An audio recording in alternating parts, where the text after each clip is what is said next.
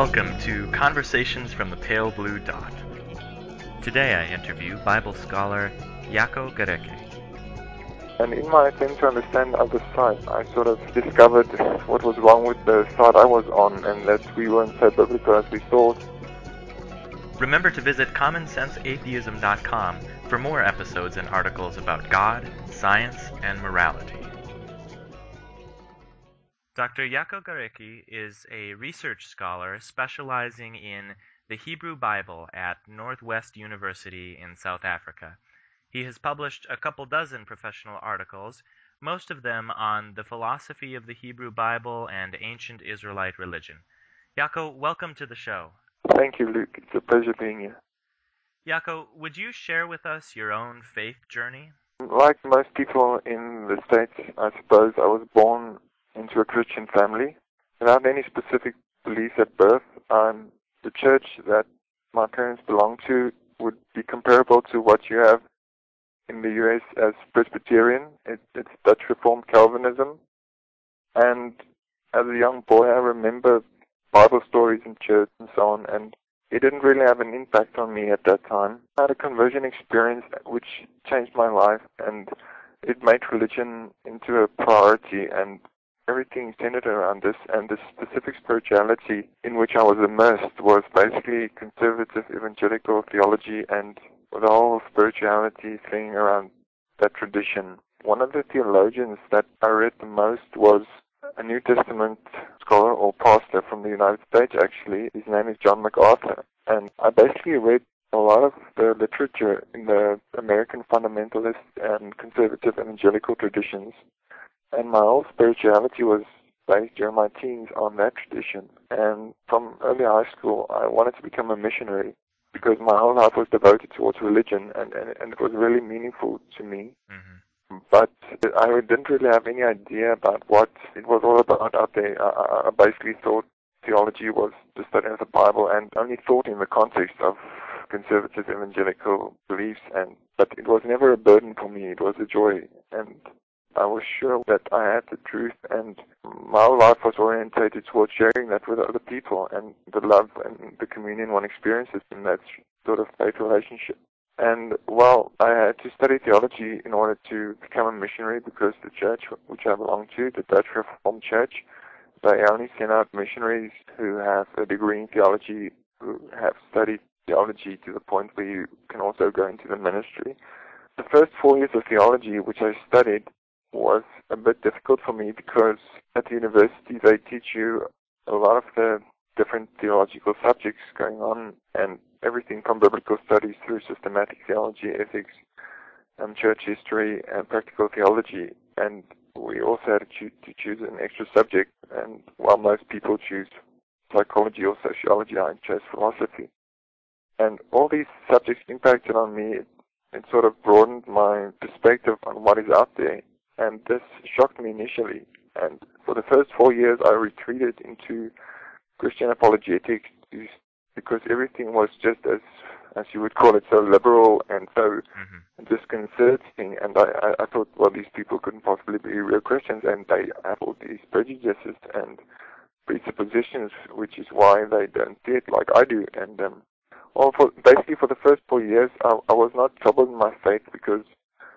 And I used to argue with the professors because I've read all the conservative evangelical apologetics, and I also started reading up on philosophy of religion, basically layman's apologetics from Lee Strobel and Josh McDowell through everything to Alvin Plantinga and William Lane Craig, and everything you can get your hands on. And, well, what basically happened was that I was still considering leaving my studies to enroll in more conservative seminary or something, when one day, by chance, I got into reading more literature on fundamentalism, and this one book I picked up, which I thought was actually fundamentalist literature, but it was actually a book on fundamentalism from an outside perspective, from somebody who himself was in the game, and it was James Barr's, I think the American version is called Beyond Fundamentalism, the British one is called Escaping from Fundamentalism, and that book, it never convinced me of any truth in liberal theology or anything like that.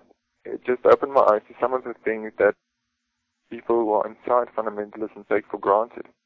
Now, that book was published in the early 80s, and a few years before, James Barr, he's an artist and a scholar, actually also wrote a larger piece called Fundamentalism, which is a bit more technical. And I got my hands on that, and at first I was just amused, but because I have an open mind, I decided that I wanted to understand why people become liberal, because I almost saw myself, in a sense, as an apologist for a more fundamentalist version of the faith, and I wanted to understand the other side. And in my attempt to understand the other side, I sort of discovered what was wrong with the side I was on, and that we weren't so biblical as we thought. This sort of got me into a crisis where I discovered that much of the fundamentalist views on what liberal scholarship is and biblical criticism is actually a very distorted view, a caricature created in their own image of what they would like it to be, because they can't accept the implications. But whereas the implications of critical scholarship just concerted me before, and I would just dismiss them because I always read about the results of liberal scholarship in conservative apologist literature. I never read the primary literature. When I got into the actual research and discovered why people begin to think like this and what in the Bible itself made them leave a conservative view, and I discovered that the Bible itself can make fundamentalism problematic, that there's no biblical view on anything, sort of shattered my whole conception of faith, because in fundamentalism, all your faith is, well, it's supposed to depend on the Bible. So if the Bible becomes not what you think it is, your whole faith is in danger of falling apart. And I started reading up more on philosophy of religion and apologetics even more, and even psychology of religion, and everything I could get my hands on, more biblical criticism, Old Testament, New Testament, systematic theology, and I really, for me, the experience of gaining these insights was anything but liberating. It was really a reality shock, and I always use the analogies from films like The Matrix or The Truman Show, but these are analogies for, it's not like somebody died in your reality, it's more like our entire reality melting, and nothing is what it was anymore. It's like your worst nightmare, but you realize you're not dreaming, even though it seems unreal for so long. But what happened then, basically, in a nutshell, is that because the idea of atheism is impossible at that point, one gradually drifts from conservative to moderate to an intermediate to a liberal to radical, and through all the phases you go through in Christianity just to find a new identity, but you remain Christian. And then what happens is, because you are so scared of being disillusioned again, you actually look for criticism against any new view you are looking to adopt, just so you won't be disillusioned in the future. And believe me, if you look long enough, you'll find critique on any view, and everything you thought you was and you believed had a history, and had a all too human history in the history of ideas, and whereas you always thought just other people were children of their time and immersed in myth and superstition, to see yourself in that position is really something that totally disturbs your sense of self and reality. As you said, it's just a matter of where you come to a point where you realize that the same reason you never did believe in other gods now become the same reasons why you cannot no longer believe in your own God. And you realize that what you called God was also just a local God with a history. And the problem is that the literature out there does not tell people what to do then. The only literature are either apologetic books that tries to tell you why the beliefs are true, or atheist books that tell you why they are false. But there's very little out there that takes somebody from losing faith through this crisis and tells them how to cope with the loss of faith. Not arguing that atheism is true or that beliefs are false, but just how you cope with this. And people like Richard Dawkins and Christopher Hitchens and those people don't realize that even if they have good arguments, it's of little use, because once you have been immersed so deeply into faith, you actually don't know how to live any other way. So the reason why many people never believe their faith and accept an atheist point of view is not because they have good arguments or they can't see some point, but it's just because they simply don't know how to live without faith, and they don't know how to cope with this crisis, because in a sense faith tells you that you can't live without God, and that hell, the definition of hell, is basically God-forsakenness, and that life is meaningless. So once you leave the faith, you actually experience life as totally meaningless, and the world, all the magic is gone. And the thing is, you never realize that your own religion worked like in commercial. It actually created a need in you, a cultural need for meaning and beliefs and certainty. And it also fulfilled that need. And so when you ditch your dogmas, your beliefs, you forget that you also have all these assumptions that made those beliefs meaningful and necessary. And it doesn't help just to ditch the contents of your beliefs if you also do not get to work on the assumptions that make you want to believe in something. Because otherwise, when you lose faith, you're always going to look for something else to believe in. And if you can't live if you don't have anything to believe in. And what people don't realize is that, in a sense, this is a very Western and modernist kind of hang-up, that people always assume that you need to find yourself, that you need to have an identity, that you need to believe in something, and that you need to be somebody with certainties, otherwise you can't live.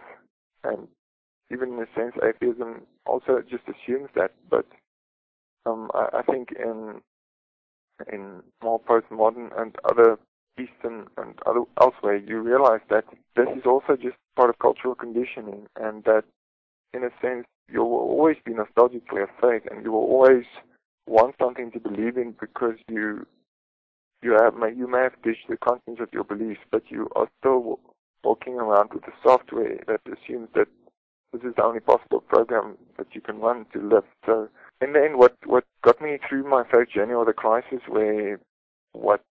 while I was nostalgic for my faith and it was pure hell, what liberated me was actually not so much militant atheism or the new atheism, but more a postmodern type of philosophy of religion along the lines of the works of people like Don Cupid from UK, where he got me questioning into my fundamental assumptions about why I think it's necessary to discover meaning in life or discover what you have to believe in. Why not be like an artist rather than a scientist and create your own meaning and your own belief system? Because if you don't create it yourself anyway, it's not going to mean anything to you personally.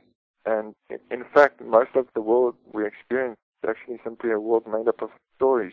Actually, this is the reason for the internet and for all science and atheism and Christianity is that people are addicted to telling stories about what is going on. And the meaning and truth, the ones you experience, will always be in the stories you buy into that is going on into the culture you live in at the moment.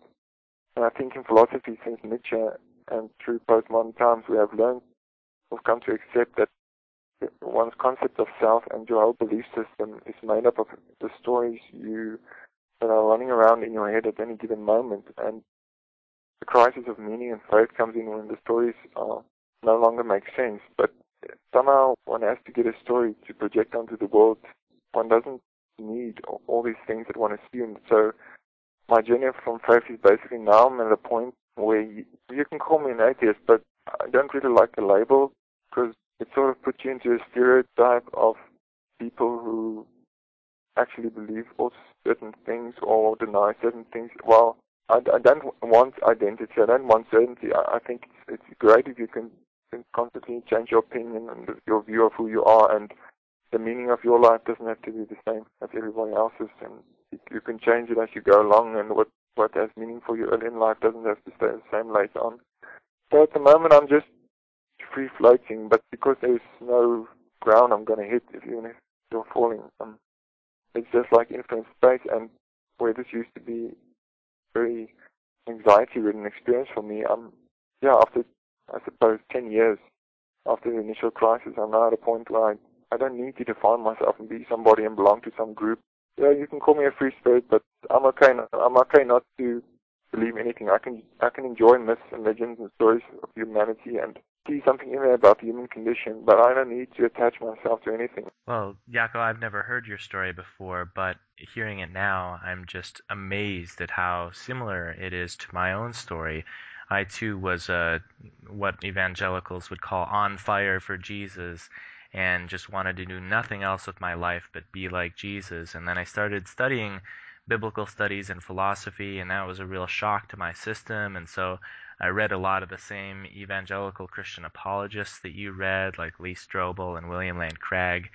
And my deconversion wasn't quite as scholarly as yours was. I don't think I could read Plantinga at the time, and I certainly wasn't an expert in Hebrew languages or anything, but I too experienced it as a real sad time in my life where I just lost the source of all my meaning, the source of all my dreams and plans about what I wanted to do with my life.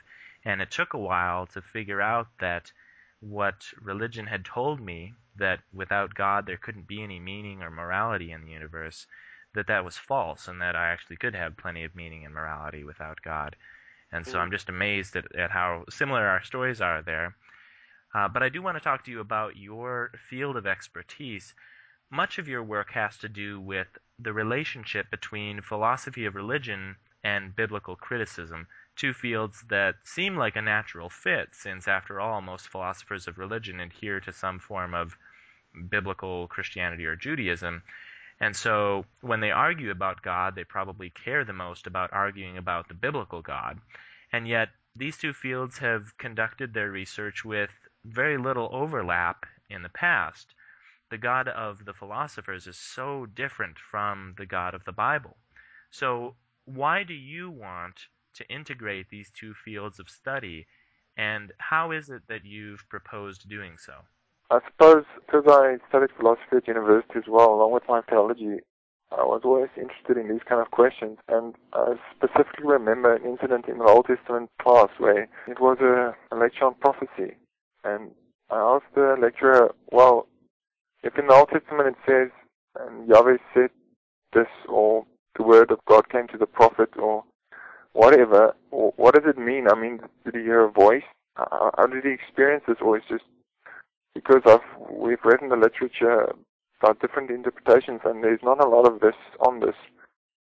And the question was immediately dismissed, so I had all these questions about the Old Testament, and I realized that when I looked at the literature, these questions were not being answered. All the most interesting questions, well, are possibly philosophical questions, and they are not being answered in biblical studies. Biblical scholarship have utilized just about any possible auxiliary discipline, whether it's history or linguistics or archaeology or anthropology or sociology or psychology.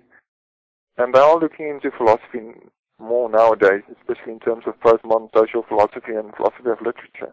But the one philosophical subject exclusively concerned with religion, the philosophy of religion, was not involved in the study of ancient Israelite religion. I mean, you have Christian philosophy of religion and Jewish philosophy, but nobody is interested in studying ancient Israelite religion from a philosophical perspective for its own sake. You have some of this in some branches of philosophy of religion and Jewish philosophy where you have historical introductions. But most philosophers, when they look to the Old Testament or the Hebrew Bible, what they are doing is they are looking for motives and concepts to see how it can contribute to contemporary discussion. But nobody asks it the other way around, asking what tools are there in philosophy of religion that can help us understand the Old Testament better or the Hebrew Bible better. It might sound strange because the Hebrew Bible or the Old Testament is not philosophy, and some would call it pre-philosophical, but there's a fallacy in reasoning here because the object of philosophical analysis does not itself have to be philosophical before it can be clarified by a philosophical account. And even non-philosophical literature or language contain philosophical presuppositions. So even if you have a culture that is not philosophical in the Western sense at all, where there's just a folk philosophy beneath the surface, all cultures have metaphysical, epistemological, and logical and moral assumptions, meaning that even a culture that is not philosophical like ancient Israel, they still had assumptions about what exists, what reality is, what knowledge is, how do you know something, what is justified belief, what is truth, what is right and wrong, how do you know the difference, where do you come on this knowledge, and what accounts as valid reasoning. So what amazed me was there's this gap in biblical studies where you have sociology of Israelite religion and the history of Israelite religion and psychology of Israelite religion and anthropology, but there's no philosophy of Israelite religion. And you can understand that to some extent when you look to philosophy of religion and you see what they are doing. You see mostly it's natural theology, it's about proof, it's about normative claims and about being relevant for today. So there's very little historical and descriptive in contemporary philosophy of religion. However, there's also this other problem, which is in biblical studies there's a history of anti-philosophical sentiment which goes back a very long way.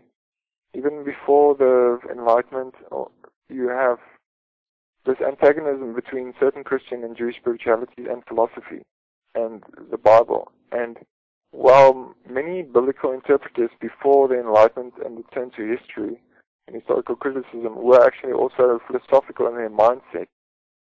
From Philo through, well, anybody else, that you find that there's this in people like Tertullian, the church father, who made a distinction between Jerusalem and Athens, asking what they had in common. You also have what you refer to as the God of the philosophers versus the God of the Bible, which is an allusion to Pascal's opposition between the God of Abraham, Isaac, and Jacob and the God of philosophy, which is, in a sense, a bit essentialist, because I suppose with the historical perspective you realize that there is no such thing as the God of the Bible or the God of philosophers, because there are many conceptions of deity in both in the Hebrew Bible itself and also in philosophy, so there's not just one concept. What people usually mean by the stereotype is almost, in a sense, more mythological, less than perfect, more personal deity in the Bible compared to what you have in philosophy and the stereotype in classical theism, where you have perfect being theology and ideas of maximal greatness, where you have all these Latin concepts for God, who is supposed to be the one omnipotent, omniscient, omnipresent, and omnibenevolent, and all those things, which you cannot always fish out in the narratives, in biblical narratives.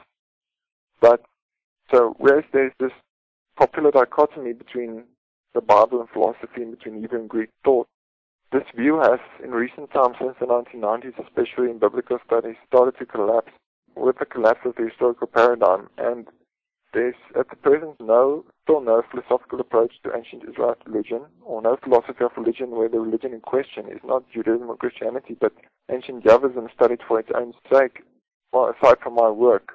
But what makes it necessary, and this is very important, is that people don't realize that in the scientific study of religion, you have not only linguistic and historical and sociological and anthropological and psychological perspective on the religion, but also a philosophical perspective. Now, unless we approach ancient Israelite religion from a philosophical perspective, we have no approach or no means of gaining access to the most basic assumptions of biblical worldviews, of the metaphysical, epistemological, moral, other assumptions. And without these elementary assumptions, we can't really say that we understand anything about the Hebrew Bible, because these assumptions were taken for granted in ancient Israelite religion. That's why the biblical authors don't spell them out. And because the Bible is not a textbook of philosophy, these are never spelled out, but it doesn't mean they are not there.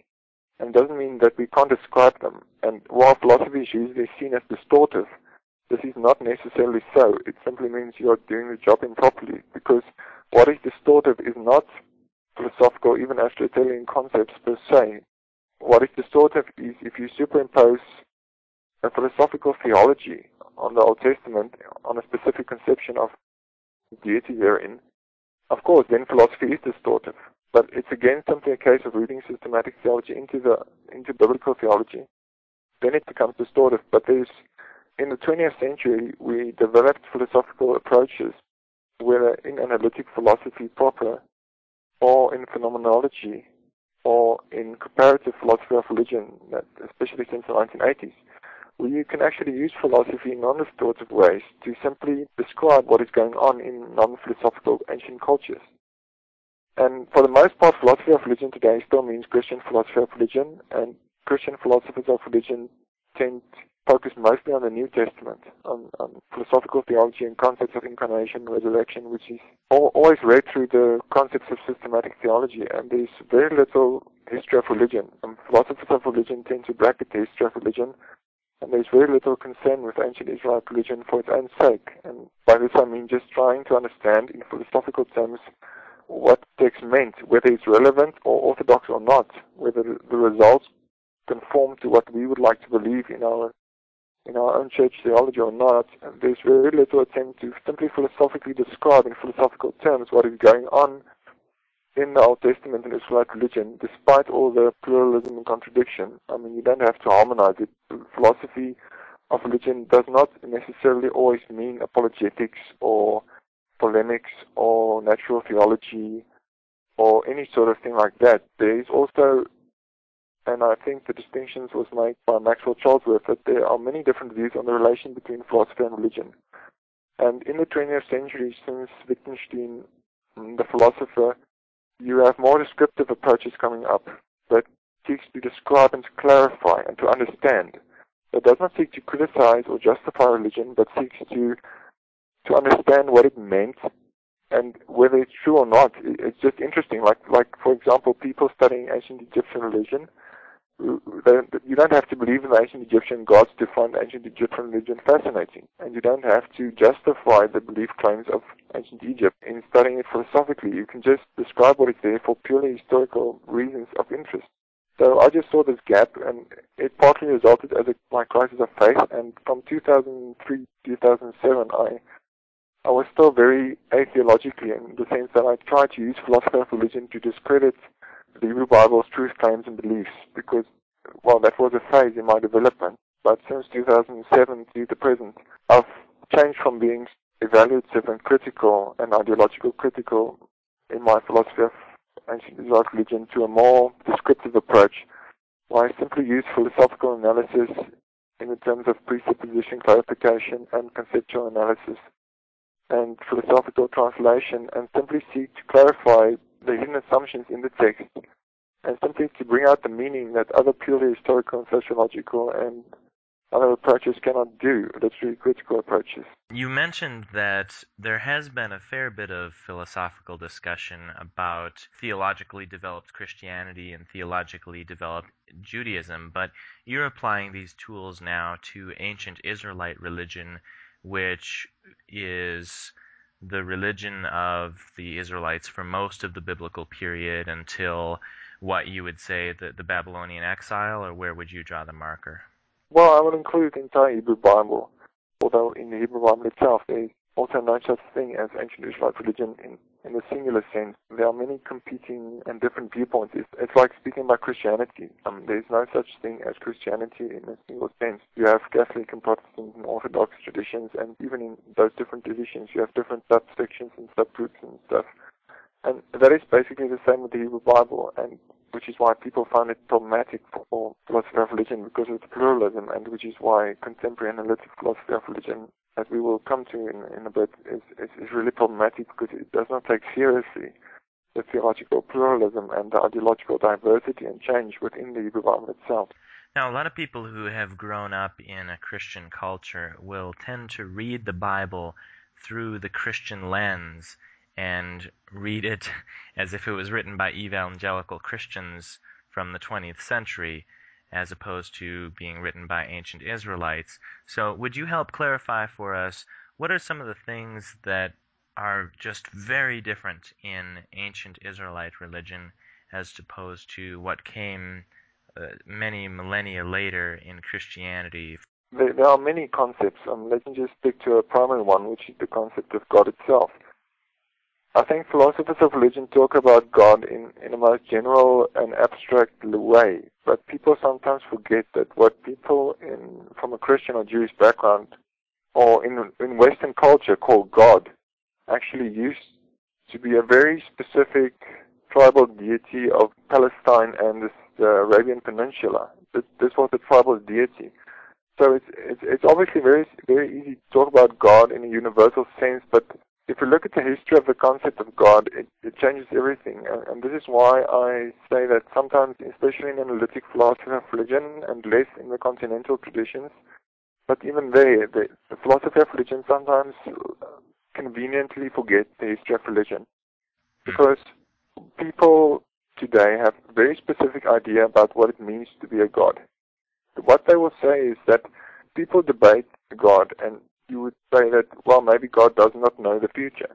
Then some people would immediately object and say, well, then it's not God, which actually betrays their assumptions that people today are very spoiled in a theological sense. They simply take for granted classical theism's perfect being theology, by which is meant that God is absolutely everything in terms of power and knowledge and presence and love and everything. So the concept of God today is very user-friendly, and people try to make it as perfect as possible, and they would think that anything less than that is not worshipful, because most people today would find it impossible to worship a God who is responsible for evil. Well, in the ancient world, people were very less finicky or fussy about what makes a god a god. In the ancient world, what made a god was, in a sense, power. But the concept, and the Hebrew Bible's concept of what in Hebrew would be called El or Elohim or Eloah in the generic sense of the word, not in the sense of Yahweh, but as, I mean, Yahweh is called a god. Now, in the Hebrew Bible, which is in the culture background of polytheism, when you call something a god, it's like assigning it to a species. Now, Yahweh behaves like a typical Iron Age god. And with all apologies to Plantinga, Yahweh is, in a sense, a slave to his nature. He behaves like a typical god and what people expected of gods in those times to be. And when you look at the God of ancient Israel in the sense of Yahweh, aside from the fact that many of his attributes or properties are different in different narratives in the Hebrew Bible, like, for example, in Genesis 18, where he goes to Abraham, and he has to go to the city of Sodom and Gomorrah to check out or to verify a report. And, I mean, simply traveling to the city presupposes he's not omnipresent, because if you're not omnipresent, you can't really move. You don't have to move. And if you have to verify a report, you're not omniscient. And if you're neither, you cannot be omnipotent. And if you look at Abraham arguing Yahweh out of destroying the cities, you see that for that narrative at least, that God is not what determines morality, that morality is well distinct from the deity. And in a sense, when you look at the Hebrew Bible, I suppose that the greatest difference is that people have for so long heard sermons about the Bible and read books about the Bible that they can no longer see what is actually in the Bible. So because when they read in translation and they read this concept God, or they see the Lord in translation, or they read all these associations. Every time they read the word, they read into it perfect being theology.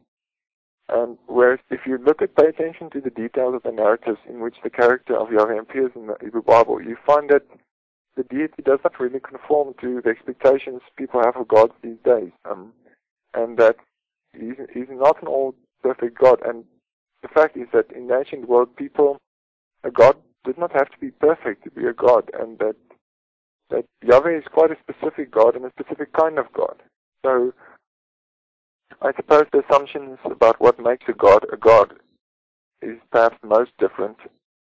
And this is where the history of religion and philosophy of religion, or conversely, biblical theology and philosophical theology most clash. And that is why the Bible is problematic, not only because the Hebrew Bible presents many different and conflicting views about God, but also because it is simply not what people would like to think a God to be.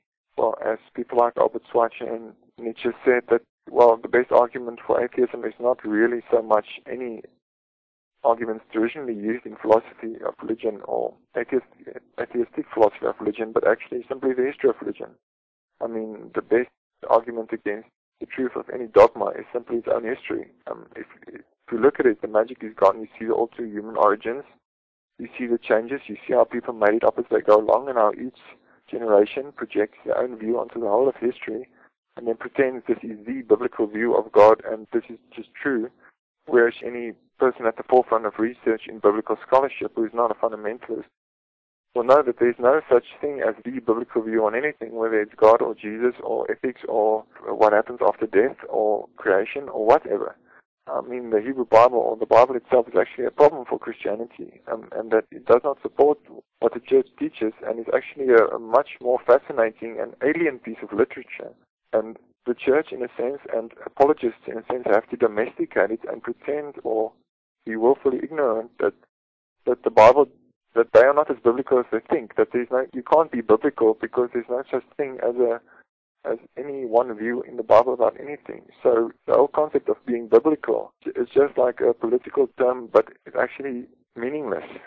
Well, I think that's what's so bizarre to me about certain Christian apologists like William Lane Craig, who have this philosophical God that they argue for, but then they're also some variety of biblical inerrantist. And the two are just totally in conflict. I mean, if your God is the God of the Bible, then he's not at all the God that you're arguing for in philosophy, this perfect being type of God. It's just very confusing because they're totally different types of gods. Let's not make a mistake, because there is this movement in Christianity called open theism, or, well, in more philosophical version, process theism, which just goes to the other extreme of this perfect being theology. And they looked at the Bible and they would see the less or the more fallible deity, and they would focus on those texts. But the thing is that there are more orthodox texts in the Bible which conforms more to orthodoxy. And especially in the later texts in Isaiah and other texts, there are some texts which you can interpret to conform to some extent to the more perfect being theology, but in most of the text it does not conform. Now, many philosophers of religion, because they are the philosophers proper and they don't have really background in biblical studies, what they know of biblical studies that they learn from straw men and caricatures in apologetic literature. So they have this view of historical criticism and of what goes on in biblical scholarship, and it's all subsumed under this label of liberal. And they believe that biblical criticism is about naturalistic assumptions, where you beforehand deny that the supernatural exists, where you deny that predictive prophecy is possible, where you deny miracles beforehand, and so you just read the Hebrew Bible as just another piece of literature. But what these people forget is that these were not always assumptions, and that conservative people used to study the Bible out of respect for it. And what they found is a lot of things in the Bible, and from the Bible itself, they found more than one version of any supposedly historical event, and they realized that the conception of history itself, that people in the ancient world never just related stories about the past for the sake of telling stories about the past, that even our conception of history is different than what it was. But they realized that people back then saw reality in a bit of a different sense, so that whereas the initial critical scholarship had no assumptions or anti-supernaturalist assumptions, they simply worked from the data, and these later became taken for granted conclusions in the research. So what the problem is that most apologists or philosophers of religion who debunk or critical biblical scholarship have this view of it, and they usually trace it through the Enlightenment, and the Enlightenment is everything that's bad, and you have Spinoza, and you have in the New Testament, you have Strauss, and all these others, and the modern Jesus seminar, and the historical Jesus research and stuff. And these people, the philosophers of religion and many others, also conservative biblical scholars, they just dismiss the findings of the critical scholarship because they just see the unorthodox findings, and they are so, well, shocked or angered by it that they just don't want anything to do with it. Much of philosophy of religion never did take notice of the last 200 years of biblical scholarship. Yeah. And the main problems in biblical theology, I mean, theological pluralism, relation with history, parallels with the ancient Near East, and other things, the findings of archaeology, this has not been incorporated into philosophy of religion. So really, in a sense, that the critique from the continental side of philosophy of religion, that much of analytic philosophy of religion is just like fiddling while Rome burns, is in a sense true, that these people must bracket the history of religion for things to look so easy. Well, getting back to your work in general in merging philosophy of religion and biblical studies, you've written some on the application of the problem of evil from philosophy of religion to the biblical character of Yahweh, the God of the ancient Israelites. Could you tell us what is the problem of evil, and what are some common philosophical responses to it, and then what happens to the problem of evil if we stop talking about the God of perfect being theology and we start talking about the God of the Bible? Let me first say, in a sense, the problem of evil as it is known does not exist in the same sense in the Hebrew Bible or the Old Testament. The problem of evil arises as a problem when you assume a certain type, or when you assume a certain view of God. In a stereotypical sense, the problem of evil can be stated as a form of three premises, or a couple of, and a conclusion, where you have that God is omnipotent, and that God is good, and then the seemingly incongruent premise that there's evil in the world. And the thing is, the problem of evil is a complex problem, and in the history of philosophy or Christian philosophy, you have different responses. People like Augustine and others would appeal to the fall and to sin in the world and to free will. I think the most popular attempt to solve it is by appealing to free will, and the fact that evil is a necessary condition given free will of free agents. Mm-hmm. The problem with this is, in the Hebrew Bible, the concept of free will is not really that important. Yahweh has no trouble overriding the free will of individual agents, of hardening people's hearts. So God of the Bible, in many narratives, does not have as much respect for free will as modern people have. So the free will defense is not really even a biblical defense, even though that's what people think is the most obvious defense or the most satisfactory solution that many people who consider themselves biblical would put forward.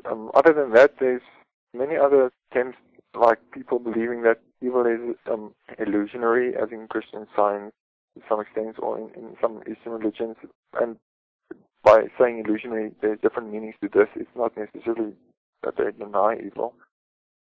There's also the belief that evil is part of what is called soul-making, or that one develops or grows spiritually through evil or facing evil, that somehow the world and human beings need evil to arrive at a certain state. And there are also other theodicies or other attempts to explain evil. And in the end, you can always argue on a pure philosophical level which one of these are best. But as long as you talk about God and evil, and you think you are speaking of a specific God, not just the concept of God in the abstract with no connection to any religious tradition, is basically meaningless, because the concept of God only arose from religious traditions. And as soon as you are a Christian philosopher of religion, you can't just put away the Bible and the history of the religion of your own God, and you have to remember that what you call God and what you call evil has a history. And in the Hebrew Bible, what is called evil not only have many different variations and forms, but they are very different at times from what modern philosophers of religion take for granted as what evil is and what God is supposed to be like. So if you place the problem of evil as God is omnipotent, God is all good, and evil exists, then there is no problem of evil in the Hebrew Bible or in many texts thereof, because in many texts Yahweh is simply not depicted as being either all good or omnipotent. And even the concept of evil is not evil in the same sense. Well, your discussion of evil leads right into my question about how you've integrated philosophy with biblical studies in reflecting on the meta-ethical foundations of ancient Israelite morality. The usual assumption is that the Israelites held to an early form of divine command theory, such that things were right and wrong in virtue of their being commanded or forbidden by Yahweh, a subjective kind of moral theory. But you argue that instead the Old Testament espouses a kind of objective moral realism. Can you flesh out for us a bit what I just said, and then explain why you think the Old Testament or the Hebrew Bible displays objective moral realism rather than subjectivist divine command theory? The focus on ethics in the Hebrew Bible in biblical studies tend to be concerned with normative ethics and things like the commandments and the laws and the prescriptions and basic morality, whereas in biblical studies, the sub-discipline in ethics called meta-ethics or analytical ethics does not really come to the fore, which is part of the anti-philosophical sentiment in biblical studies, that many biblical scholars would discuss what things the Hebrew Bible or the Old Testament calls good and evil. But they will never ask, but what does the Old Testament mean when it calls something good or evil? What does it assume about the origins of these concepts? And how does one know good and evil? This comes to the fore in some discussions, but never really on a philosophical, meta-ethical level, in the sense of historical and descriptive philosophy. Whereas in philosophy of religion, when they discuss religion and morality, this issue of interest, and you have things like the Euthyphro dilemma or divine command ethics or anything in the relationship between religion and morality, you basically have a historical introduction where there are some bits and pieces of the Old Testament where they would, for example, refer to Abraham sacrificing Isaac or Yahweh giving the commandments or whatever, and then that would be put forward as the idea that in general the Hebrew Bible or the Old Testament presupposes divine command ethics, in the sense that you just described, that what is right is such because Yahweh sees it as such. So, of course, the Euthyphro dilemma, which says that if what a god sees as evil determines what is evil, it makes evil relative to whatever the god sees it. So a god can, in theory, say anything is good, whether it's whatever we think of it. So in a sense, divine command ethics has the problem of either making, well, morality relative, or in the other sense that if you look at the dilemma itself in the philosophical form, that which was taken in the beginning as, does God command something because it's good, or is something good because God commands it? Mm-hmm. You either sit with relative ethics or something where morality is independent of God. Now, this tension is found in the Hebrew Bible itself, and I would not deny that there are traces of divine command meta-ethical assumptions in the text. But what I would like to point out is that the basic assumption, also in biblical theology, that divine command is the default view in the Hebrew Bible, is not, to my estimate, the whole picture, because I find that there are there are traces in the meta-ethical assumptions in the Hebrew Bible where you find motives and assumptions or presuppositions which implies that this was not the case, that moral realism was also at least, or even if not more, important or central in the meta-ethical assumptions in ancient Israelite religion. And I will tell you what I mean by this. It's basically when the Hebrew Bible talks about Yahweh and about morality, it does not always presuppose that something is good because Yahweh commands it, and for the following reasons. If you look at the fact that when sometimes the commandments of Yahweh are called good, sometimes reasons are given. Reasons are given, and it says that they are good because they promote life, or they do this, or they do that. They are never assumed to be good by definition, which immediately implies that, yes, there is the motive of what is what's right in Yahweh's eyes, and what finds his favor. But the question is that should be asked is, but why is it right in his eyes, and why does it find favor? And once you see that, when the reasons in the Hebrew Bible are given for why the commandments are good, you see that they are good for a reason. And the very fact that this can be the case, because if the commands were good by default, because they were commanded by Yahweh, there was no need to call them good anyway, because they would be good. But you don't have to call them. It's like calling water wet. You don't call water wet. It just is wet.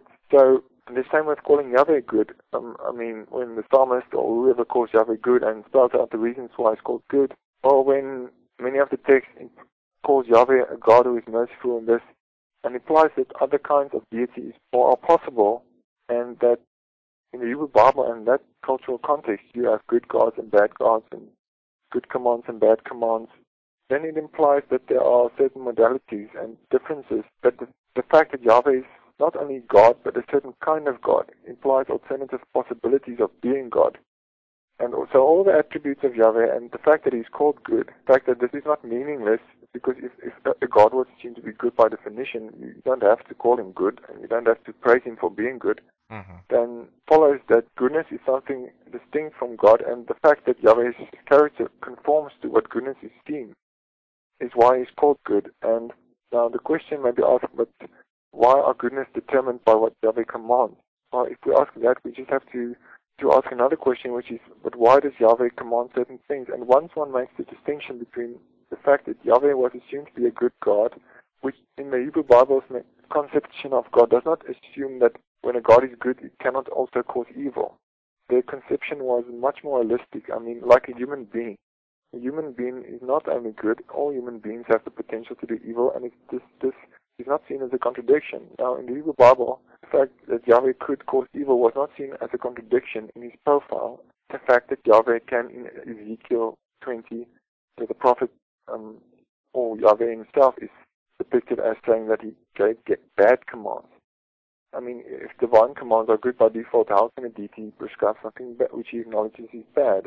The very fact that Moses or many of the prophets, like Amos and Jeremiah, sometimes talk Yahweh out of doing something by appealing to goodness. And even the fact that some of the psalmists can sometimes appeal to the moral order against some of the actions of Yahweh, or almost take Yahweh to court and argue with Yahweh about stuff. Divine command theory was presupposed that goodness was an essential property either of divine commands or of the deity. Then this is not by definition not possible. And you see it when in Psalms like Psalm 58 or 82, God can be well, and idols and gods of other nations can be seen or depicted or charged for doing bad commands or doing bad things. And you realize that the property of goodness was not something assumed to be essential either to divine commands or to divine being, and that the reason why people could look to divine commands for their morality in the Hebrew Bible was not because this divine command created what was good or evil or determined this, but because on an epistemological level or on the level of knowledge, people assumed back then that human beings needed a God to tell them what is good. So the fact that Yahweh was a good God is what makes his commandments good, not because they were commanded by a God, but because he was seen as a good type of God. And because humans did not know in themselves knowledge of good and evil, and the deity revealed this, this is why people looked to the commands, because the command mediated knowledge of what is good, because Yahweh was a good God who would tell people what the moral order expected of them. But this was still seen as distinct from Yahweh, which is why all the predicate of goodness could be seen as distinct from deity. So, in a sense, the way the Hebrew Bible talks about good and evil, and the reason it calls the commandments good, was not because the commandments so much determined goodness, but because the commandments were good because Yahweh was seen as a good God, and as a good God, he would reveal to people what goodness expects. And this is also seen in the fact that something like wisdom was seen as, could be personified as an entity apart from Yahweh, even if it was also an attribute. So if you do a conceptual analysis of goodness in the Hebrew Bible, whether with reference to the commands, you would soon see that the moral order presupposed in some texts is something distinct from the deity. And also the deity has to call something good, not because he thinks it's good, but because this was assumed to be moral realism. And in the end, something like a Euthyphro dilemma becomes actually a false dilemma, because it wasn't, for the ancient Israelites, it was not a case either what was good was seen such because Yahweh commanded it, or Yahweh commanded something because it was good. But Yahweh commanded something as good because he was a good God, and there was assumed to be something like a moral order. But because as monotheism developed, evil was not seen as something opposed to the good. And also because the concept of good changed throughout the history of Islamic religion, and even what people and philosophers of religion today would understand under good today is different. Well, at this point, I continued to interview Jaco for about another 30 to 40 minutes, but unbeknownst to me, none of that was being recorded by my software. So I'm not sure why it stopped there, but I do look forward to having Jaco back on the show so that we can continue just to discuss a lot of his work. But I think at 50 minutes, this is a lot of great content, and so I'll just end the interview here. It was great speaking with Jaco, and I really look forward to speaking to him again.